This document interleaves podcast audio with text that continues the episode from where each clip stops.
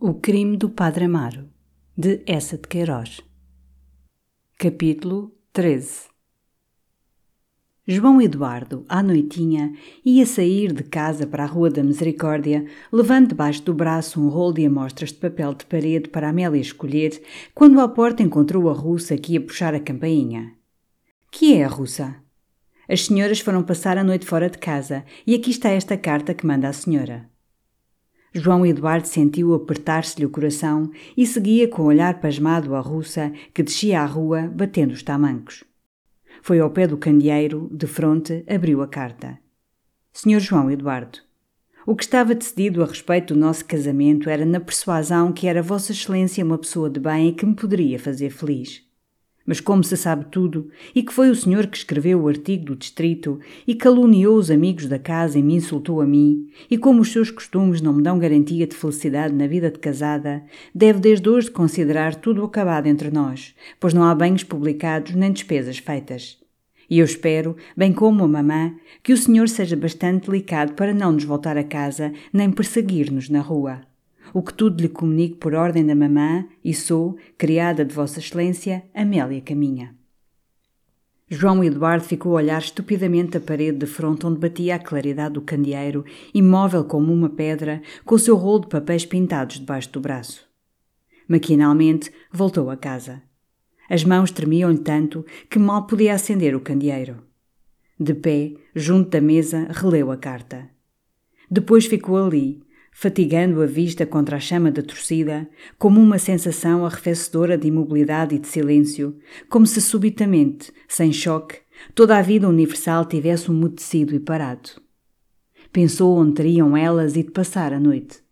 Lembranças de serões felizes na Rua da Misericórdia atravessavam-lhe devagar na memória. Amélia trabalhava, com a cabeça baixa, e entre o cabelo muito preto e o colar muito branco, o seu pescoço tinha uma palidez que a luz amaciava. Então a ideia de que a perdera para sempre varou-lhe o coração com um frio de punhalada. Apertou as fontes entre as mãos, tonto. Que havia de fazer? Que havia de fazer? Resoluções bruscas relampejavam-lhe um momento no espírito, esvaíam-se. Queria escrever-lhe, tirá-la por justiça, ir para o Brasil, saber quem descobrira que ele era o autor do artigo. E como isto era o mais praticável àquela hora, correu à redação da Voz do Distrito. Agostinho, estirado no canapé, com a vela ao pé sobre uma cadeira, saboreava os jornais de Lisboa. A face descomposta de João Eduardo assustou. Que é? É que me perdeste, maroto. E de um só folgo acusou furiosamente o corcunda de o ter traído. Agostinho erguera-se devagar, procurando, sem perturbação, a bolsa de tabaco na algibeira da jaqueta. Homem, disse, nada de espalhafatos. Eu dou-te a minha palavra de honra que não disse a ninguém do comunicado. É verdade que ninguém me perguntou. Mas quem foi então? gritou o escrevente. Agostinho enterrou a cabeça nos ombros. Eu o que sei é que os padres andavam numa azáfama para saber quem era. O notário esteve aí uma manhã por causa do anúncio de uma viúva que recorre à caridade pública, mas do comunicado não se disse nem palavra. O doutor Godinho é que sabia, entende com ele. Mas então fizeram-te alguma? Mataram-me, disse João Eduardo lugubremente. Ficou um momento a olhar o soalho, aniquilado, e saiu arremessando a porta. Passeou na praça. Foi ao ocaso pelas ruas. Depois, atraído pela obscuridade à entrada dos marrazes. Abafava, sentindo uma intolerável palpitação surda latejar-lhe interiormente contra as fontes. Apesar de ventar forte nos campos, parecia-lhe seguir num silêncio universal. Por vezes a ideia da sua desgraça rasgava-lhe subitamente o coração, e então imaginava ver toda a paisagem oscilar e o chão da estrada a figurar-se-lhe mole como um lamaçal. Voltou pela sé quando batiam onze horas e achou-se na Rua da Misericórdia, com o olhar cravado para a janela da sala de jantar, onde havia ainda luz. A vidraça do quarto de Amélia alumiou-se também. Ela ia deitar-se, de certo. Veio-lhe um desejo furioso da sua beleza, do seu corpo, dos seus beijos. Fugiu para casa. Uma fadiga intolerável prostrou-o sobre a cama. Depois uma saudade indefinida, profunda, foi-o amolecendo e chorou muito tempo, enternecendo-se mais com o som dos seus próprios soluços.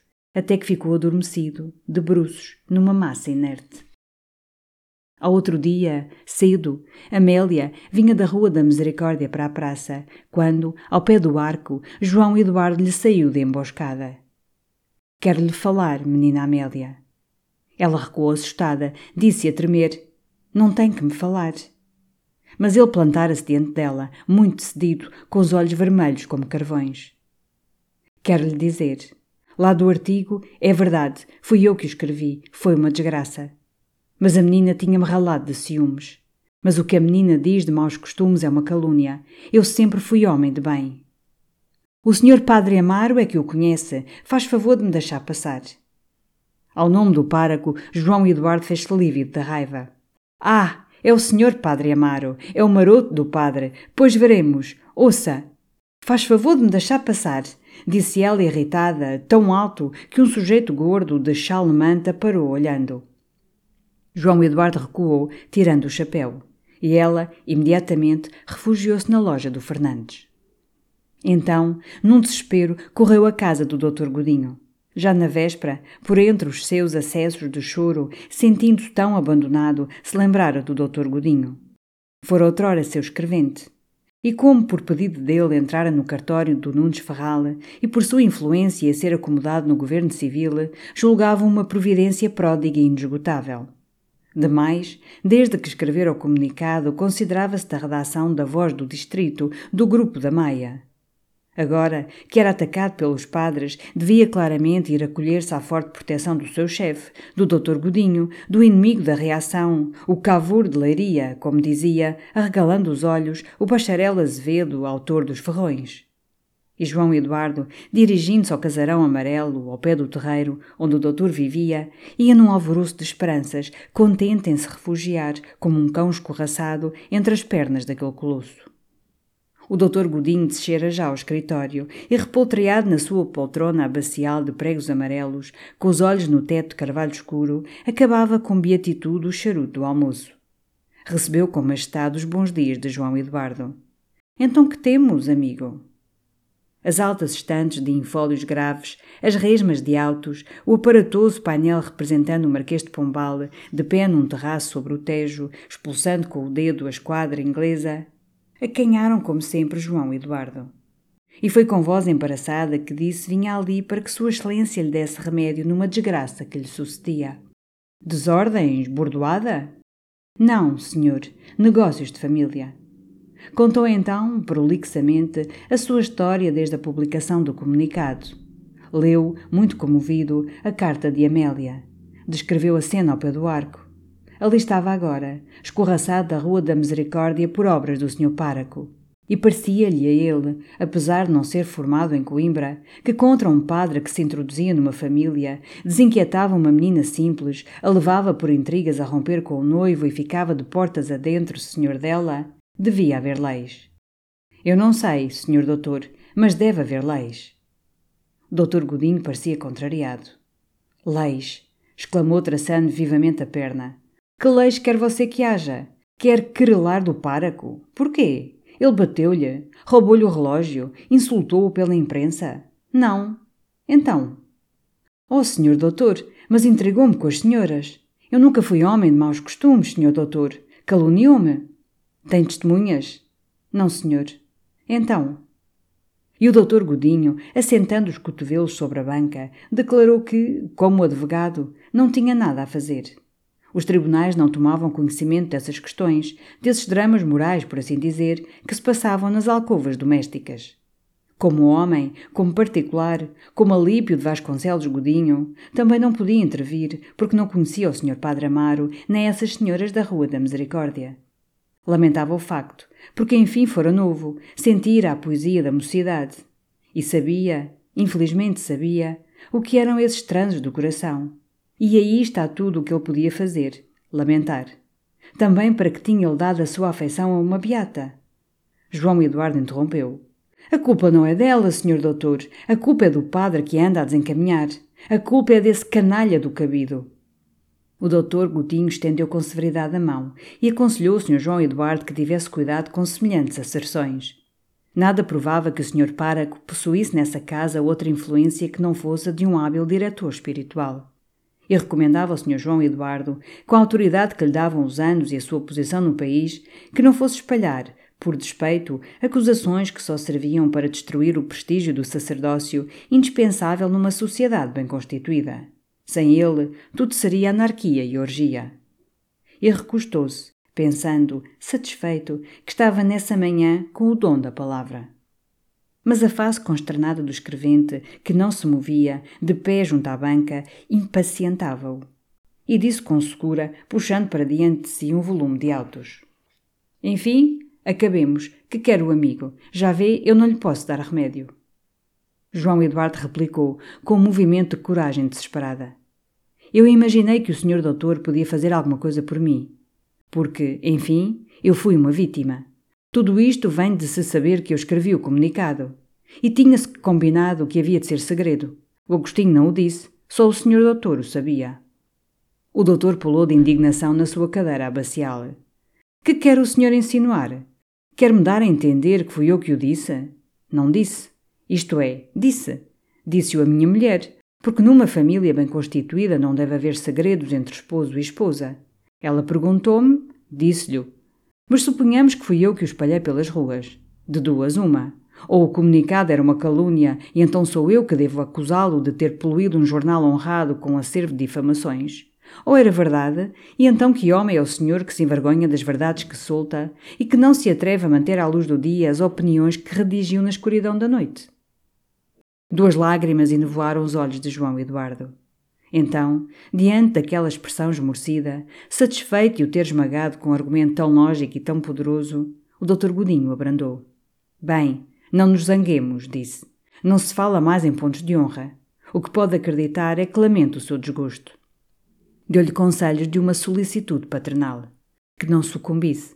Havia mais meninas em Leiria e meninas de bons princípios que não viviam sob a direção da sotaina que fosse forte e que se consolasse pensando que ele, Dr. Godinho, e era ele, também tivera em moço desgostos do coração. Que evitasse o domínio das paixões que lhe seria prejudicial na carreira pública. E que se o não fizesse por seu interesse próprio, o fizesse ao menos em atenção a ele, Dr. Godinho. João Eduardo saiu do escritório, indignado, julgando-se traído pelo doutor. Isto sucede-me a mim, resmungava, porque sou um pobre diabo, não dou votos nas eleições, não vou às soares do Novais, não subscrevo para o clube. Ah, que mundo! Se eu tivesse um par de contos de reis.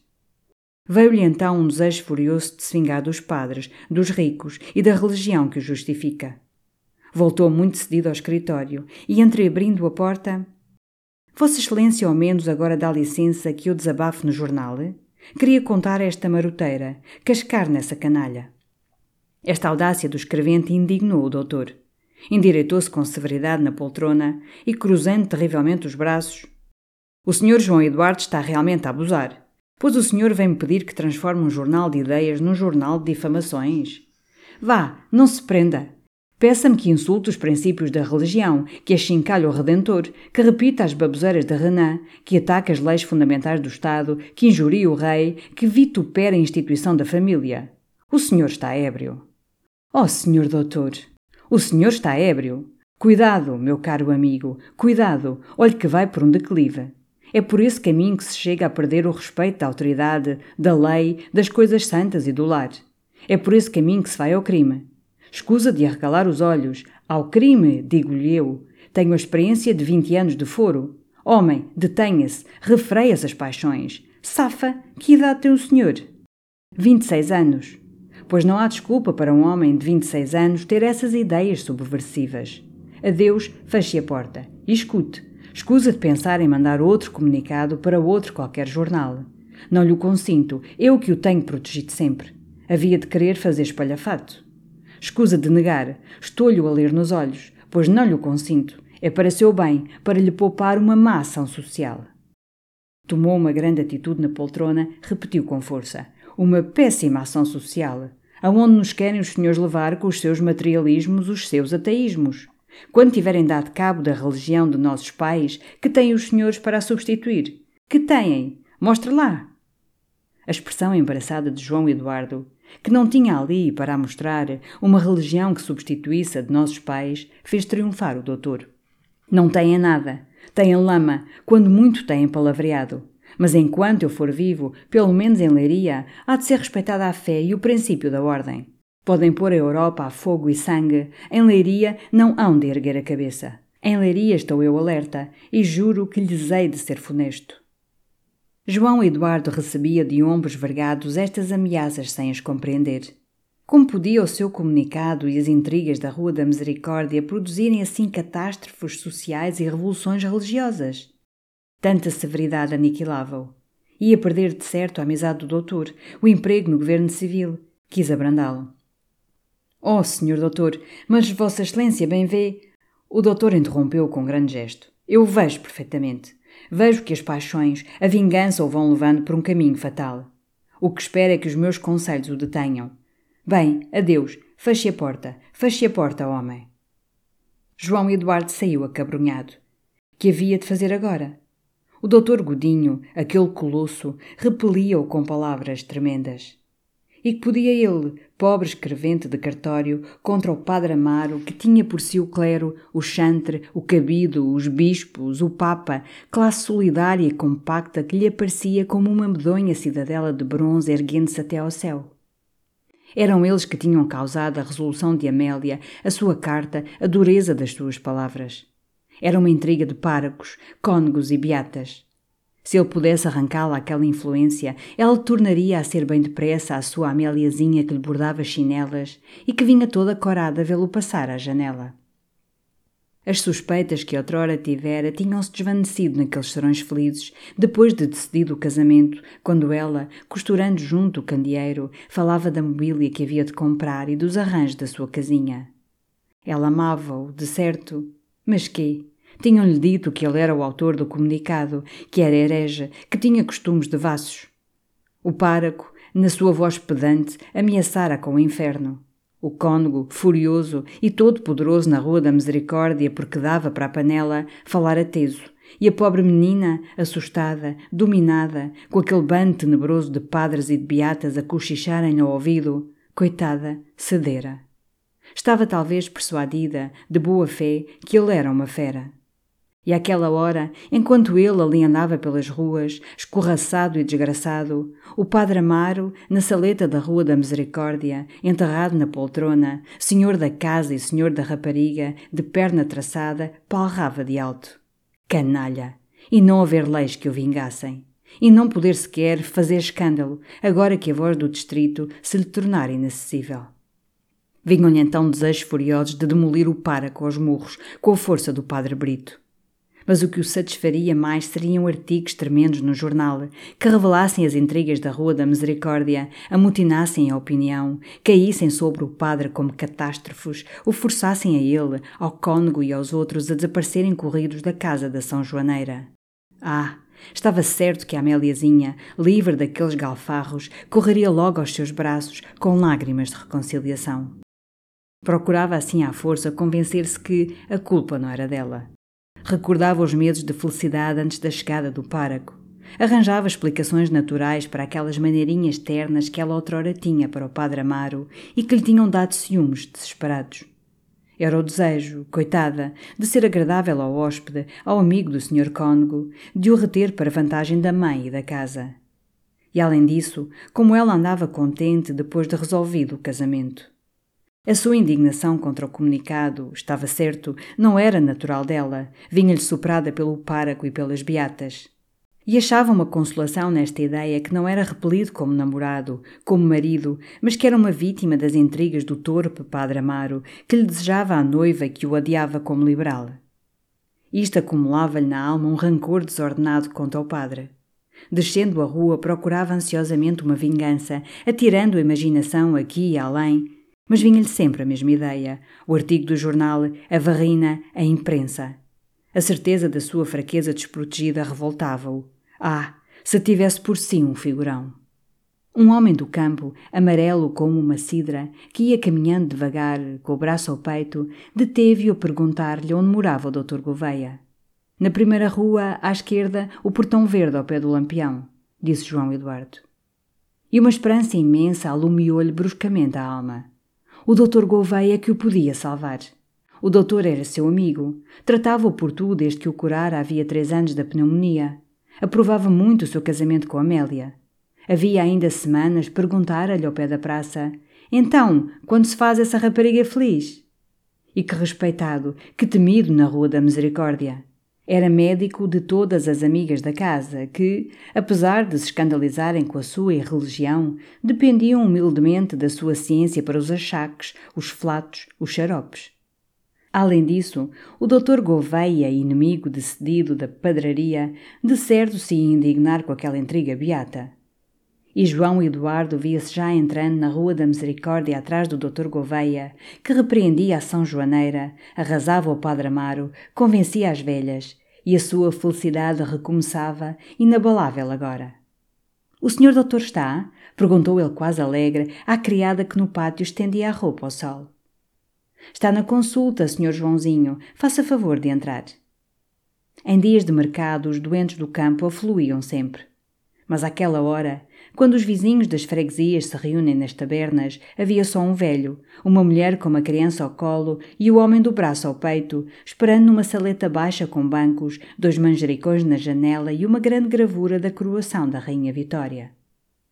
Apesar do sol claro que entrava do pátio, e de uma fresca folhagem de tília que roçava o peitoril da janela, a saleta dava tristeza, como se as paredes, os bancos, os mesmos manjericões estivessem saturados da melancolia das doenças que ali tinham passado. João Eduardo entrou e sentou-se a um canto. Tinha batido meio-dia e a mulher estava-se queixando de ter esperado tanto. Era de uma freguesia distante, deixara no mercado a irmã e havia uma hora que o senhor doutor estava com duas senhoras. A cada momento a criança rabujava, ela sacudia-a nos braços. Calavam-se depois. O velho arregaçava a calça, contemplava com satisfação uma chaga na canela envolta em trapos. E o outro homem dava bocejos desconsolados que tornavam mais lúgubre a sua longa face amarela. Aquela demora enervava, amolecia o escrevente. Sentia perder gradualmente o ânimo de ocupar o Dr. Gouveia. Preparava laboriosamente a sua história, mas ela parecia-lhe agora bem insuficiente para o interessar. Vinha-lhe então um desalento que as faces insípidas dos doentes tornavam ainda mais intenso. Positivamente era uma coisa bem triste esta vida, cheia só de misérias, de sentimentos traídos, de aflições, de doenças. Erguia-se e, com as mãos atrás das costas, ia olhar desconsoladamente a coroação da Rainha Vitória. De vez em quando a mulher entreabria a porta, a espreitar se as duas senhoras ainda lá estariam. Lá estavam. E atrás do batente de baeta verde que fechava o gabinete do doutor, sentia-se as suas vozes pachorrentas palarrarem. Em caindo aqui é dia perdido, rosnava o velho. Também ele deixara a cavalgadura à porta do fumaça e a rapariga na praça. E o que teria de esperar na botica depois? Com três léguas ainda a fazer para voltar à freguesia. Ser doente é bom, mas para quem é rico e tem vagares.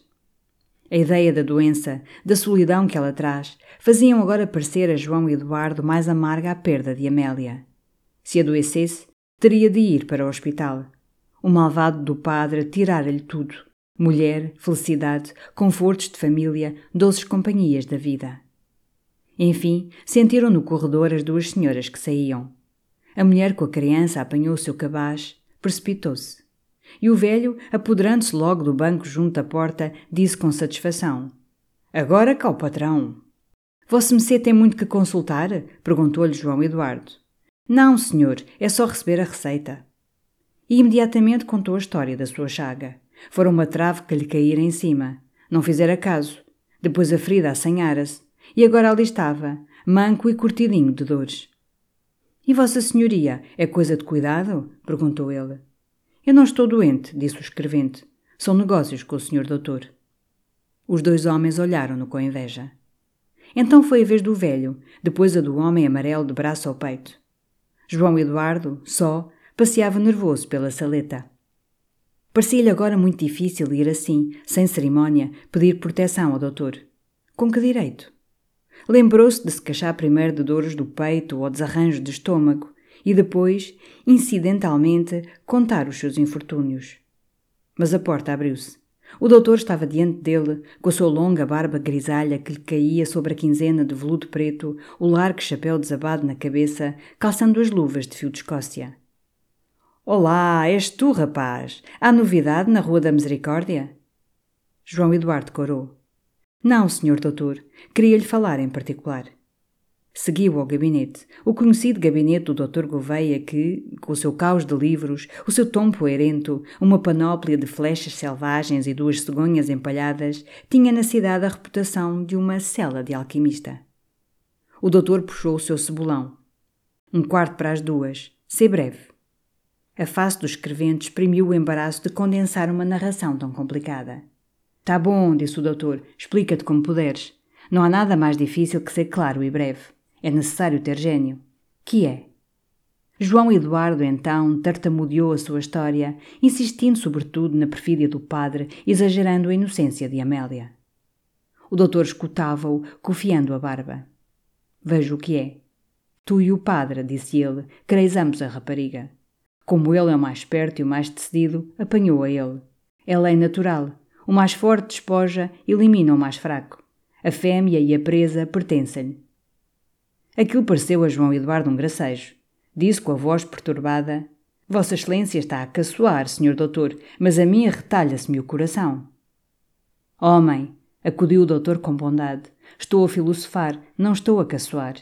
Mas enfim, que queres tu que eu te faça? Era o que o doutor Godinho lhe tinha dito, também, com mais pompa. Eu tenho certeza que se Vossa Excelência lhe falasse. O doutor sorriu. Eu posso recetar à rapariga este ou aquele xarope, mas não lhe posso impor este ou aquele homem. Queres que lhe vá dizer a menina há de preferir aqui o Sr. João Eduardo? Queres que eu vá dizer ao padre, um manganão que eu nunca vi, o senhor faz favor de não seduzir esta menina? Mas caluniaram-me, senhor doutor, apresentaram-me como um homem de maus costumes, um patife. Não, não te caluniaram. Sob o ponto de vista do padre e daquelas senhoras que jogam à noite o quino na Rua da Misericórdia, tu és um patife. Um cristão que nos periódicos vitupera abades, cônegos, curas, personagens tão importantes para se comunicar com Deus e para salvar a alma, é um patife. Não te caluniaram, amigo. Mas, senhor doutor, escuta. E a rapariga, descartando-se de ti em obediência às instruções do senhor padre fulano ou cicrano, comporta-se como uma boa católica. É o que te digo. Toda a vida do bom católico, os seus pensamentos, as suas ideias, os seus sentimentos, as suas palavras, o emprego dos seus dias e das suas noites, as suas relações de família e de vizinhança, os pratos do seu jantar, o seu vestuário e os seus divertimentos, tudo isto é regulado pela autoridade eclesiástica, abade, bispo ou cônego, aprovado ou censurado pelo confessor, aconselhado e ordenado pelo diretor da consciência. O bom católico, como a tua pequena, não se pertence. Não tem razão, nem vontade, nem arbítrio, nem sentir próprio. O seu cura pensa, quer, determina, sente por ela. O seu único trabalho neste mundo, que é ao mesmo tempo o seu único direito e o seu único dever, é aceitar esta direção. Aceitá-la sem a discutir. Obedecer-lhe, dê por onde der. Se ela contraria as suas ideias, deve pensar que as suas ideias são falsas. Se ela fere as suas afeições, deve pensar que as suas afeições são culpadas. Dado isto, se o padre disse à pequena que não devia nem casar, nem sequer falar contigo, a criatura prova, obedecendo-lhe que é uma boa católica, uma devota consequente e que segue na vida, logicamente, a regra moral que escolheu. Aqui está, e desculpa o sermão. João Eduardo ouvia com respeito, com espanto estas frases, a que a face plácida, a bela barba grisalha do doutor davam uma autoridade maior. Parecia-lhe agora quase impossível recuperar Amélia, se ela pertencia assim tão absolutamente, alma e sentidos, ao padre que a confessava. Mas enfim, por que era ele considerado um marido prejudicial? Eu compreenderia, disse, se fosse um homem de maus costumes, senhor doutor. Mas eu porto-me bem. Eu não faço senão trabalhar. Eu não frequento tabernas, nem troças. Eu não bebo, eu não jogo. As minhas noites passo-as na Rua da Misericórdia ou em casa a fazer serão para o cartório. Meu rapaz, tu podes ter socialmente todas as virtudes. Mas, segundo a religião de nossos pais, todas as virtudes que não são católicas são inúteis e perniciosas. Ser trabalhador, casto, honrado, justo, verdadeiro são grandes virtudes. Mas para os padres e para a Igreja não contam. Se tu fores um modelo de bondade, mas não fores à missa, não jejuares, não te confessares, não te desbarretares para o Senhor cura, és simplesmente um maroto. Outras personagens maiores que tu, cuja alma foi perfeita e cuja regra de vida foi impecável, têm sido julgadas verdadeiros canalhas porque não foram batizadas antes de terem sido perfeitas. Hás de ter ouvido falar de Sócrates, de um outro chamado Platão, de Catão, etc. Foram sujeitos famosos pelas suas virtudes. Pois um certo Bossuet, que é o grande chavão da doutrina, disse que das virtudes desses homens estava cheio o inferno. Isto prova que a moral católica é diferente da moral natural e da moral social. Mas são coisas que tu compreendes mal. Queres tu um exemplo? Eu sou, segundo a doutrina católica, um dos grandes desavergonhados que passeiam nas ruas da cidade. E o meu amigo Peixoto, que matou a mulher com pancadas e que vai dando cabo pelo mesmo processo de uma filhita de 10 anos, é entre o clero um homem excelente, porque cumpre os seus deveres de devoto e toca feliz nas missas cantadas. Enfim, amigo, estas coisas são assim. E parece que são boas, porque há milhares de pessoas respeitáveis que as consideram boas, o Estado mantém-as, gasta até um dinheirão para as manter, obriga-nos mesmo a respeitá-las. E eu, que estou aqui a falar, pago todos os anos um quartinho para que elas continuem a ser assim. Tu naturalmente pagas menos. Pague sete vinténs, senhor doutor. Mas enfim vais às festas, ouves música, sermão, desforras-te dos teus sete vinténs. Eu, o meu quartinho, perco. Consolo-me apenas com a ideia de que vai ajudar a manter o esplendor da Igreja, da Igreja que em vida me considera um bandido e que para depois de morto me tem preparado um inferno de primeira classe. Enfim, parece-me que temos cavaqueado bastante. Que queres mais? João Eduardo estava acabrunhado. Agora que escutava o doutor, parecia-lhe, mais que nunca, que se um homem de palavras tão sábias, de tantas ideias, se interessasse por ele, toda a intriga seria facilmente desfeita e a sua felicidade, o seu lugar na Rua da Misericórdia recobrados para sempre. Então Vossa Excelência não pode fazer nada por mim, disse muito desconsolado. Eu posso talvez curar-te de outra pneumonia. Tens outra pneumonia a curar? Não? Então. João Eduardo suspirou. Sou uma vítima, senhor doutor. Fazes mal. Não deve haver vítimas, quando não seja senão para impedir que haja tiranos, disse o doutor, pondo o seu largo chapéu desabado. Porque no fim de tudo, exclamou ainda João Eduardo, que se prendia ao doutor com uma sofreguidão de afogado, no fim de tudo, o que o patife do páraco quer, com todos os seus pretextos, é a rapariga. Se ela fosse um camafeu, bem se importava o maroto que eu fosse um ímpio ou não. O que ele quer é a rapariga. O doutor encolheu os ombros. É natural, coitado disse, já com a mão no fecho da porta. Que queres tu? Ele tem para as mulheres, como homem, paixões e órgãos.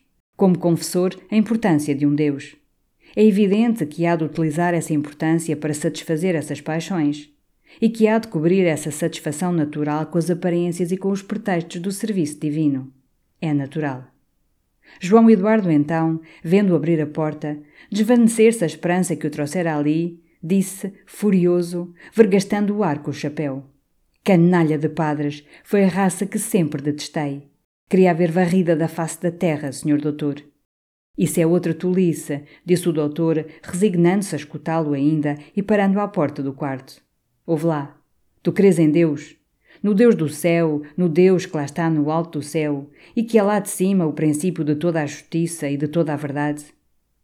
João Eduardo, surpreendido, disse: eu creio, sim, senhor. E no pecado original? Também. Na vida futura, na redenção, etc. Fui educado nessas crenças. Então, para que queres varrer os padres da face da terra? Deves, pelo contrário, ainda achar que são poucos. És um liberal racionalista nos limites da carta, ao que vejo. Mas se crês no Deus do céu, que nos dirige lá de cima, e no pecado original, e na vida futura, precisas de uma classe de sacerdotes que te expliquem a doutrina e a moral revelada de Deus, que te ajudem a purificar da mácula original e te preparem o lugar no paraíso. Tu necessitas dos padres. E parece-me mesmo uma terrível falta de lógica que os desacredites pela imprensa. João Eduardo, atônito, balbuciou. Mas Vossa Excelência, Senhor Doutor, Desculpe-me, Vossa Excelência, mas. Diz, homem, eu quê? Vossa Excelência não precisa dos padres neste mundo, nem no outro. Eu não preciso dos padres no mundo porque não preciso do Deus do céu. Isto quer dizer, meu rapaz, que tenho o meu Deus dentro de mim, isto é, o princípio que dirige as minhas ações e os meus juízos. Vulgo consciência. Talvez não compreendas bem. O facto é que estou aqui a expor doutrinas subversivas. E realmente são três horas. E mostrou-lhe o cebolão. À porta do pátio, João Eduardo disse-lhe ainda: Vossa Excelência, então desculpe, senhor doutor. Mas há de quê? Manda a Rua da Misericórdia ao diabo. João Eduardo interrompeu com calor. Isso é bom de dizer, senhor doutor, mas quando a paixão está a roer cá por dentro. Ah, fez o doutor, é uma bela e grande coisa a paixão. O amor é uma das grandes forças da civilização. Bem dirigida, levantou o mundo e bastava para nos fazer a revolução moral. E mudando de tom, mas escuta, Olha que isso às vezes não é paixão, não está no coração. O coração é ordinariamente um termo de que nos servimos, por decência, para designar outro órgão. É precisamente esse órgão único que está interessado, a maior parte das vezes, em questões de sentimento. E nesses casos, o desgosto não dura. Adeus, estimo que seja isso.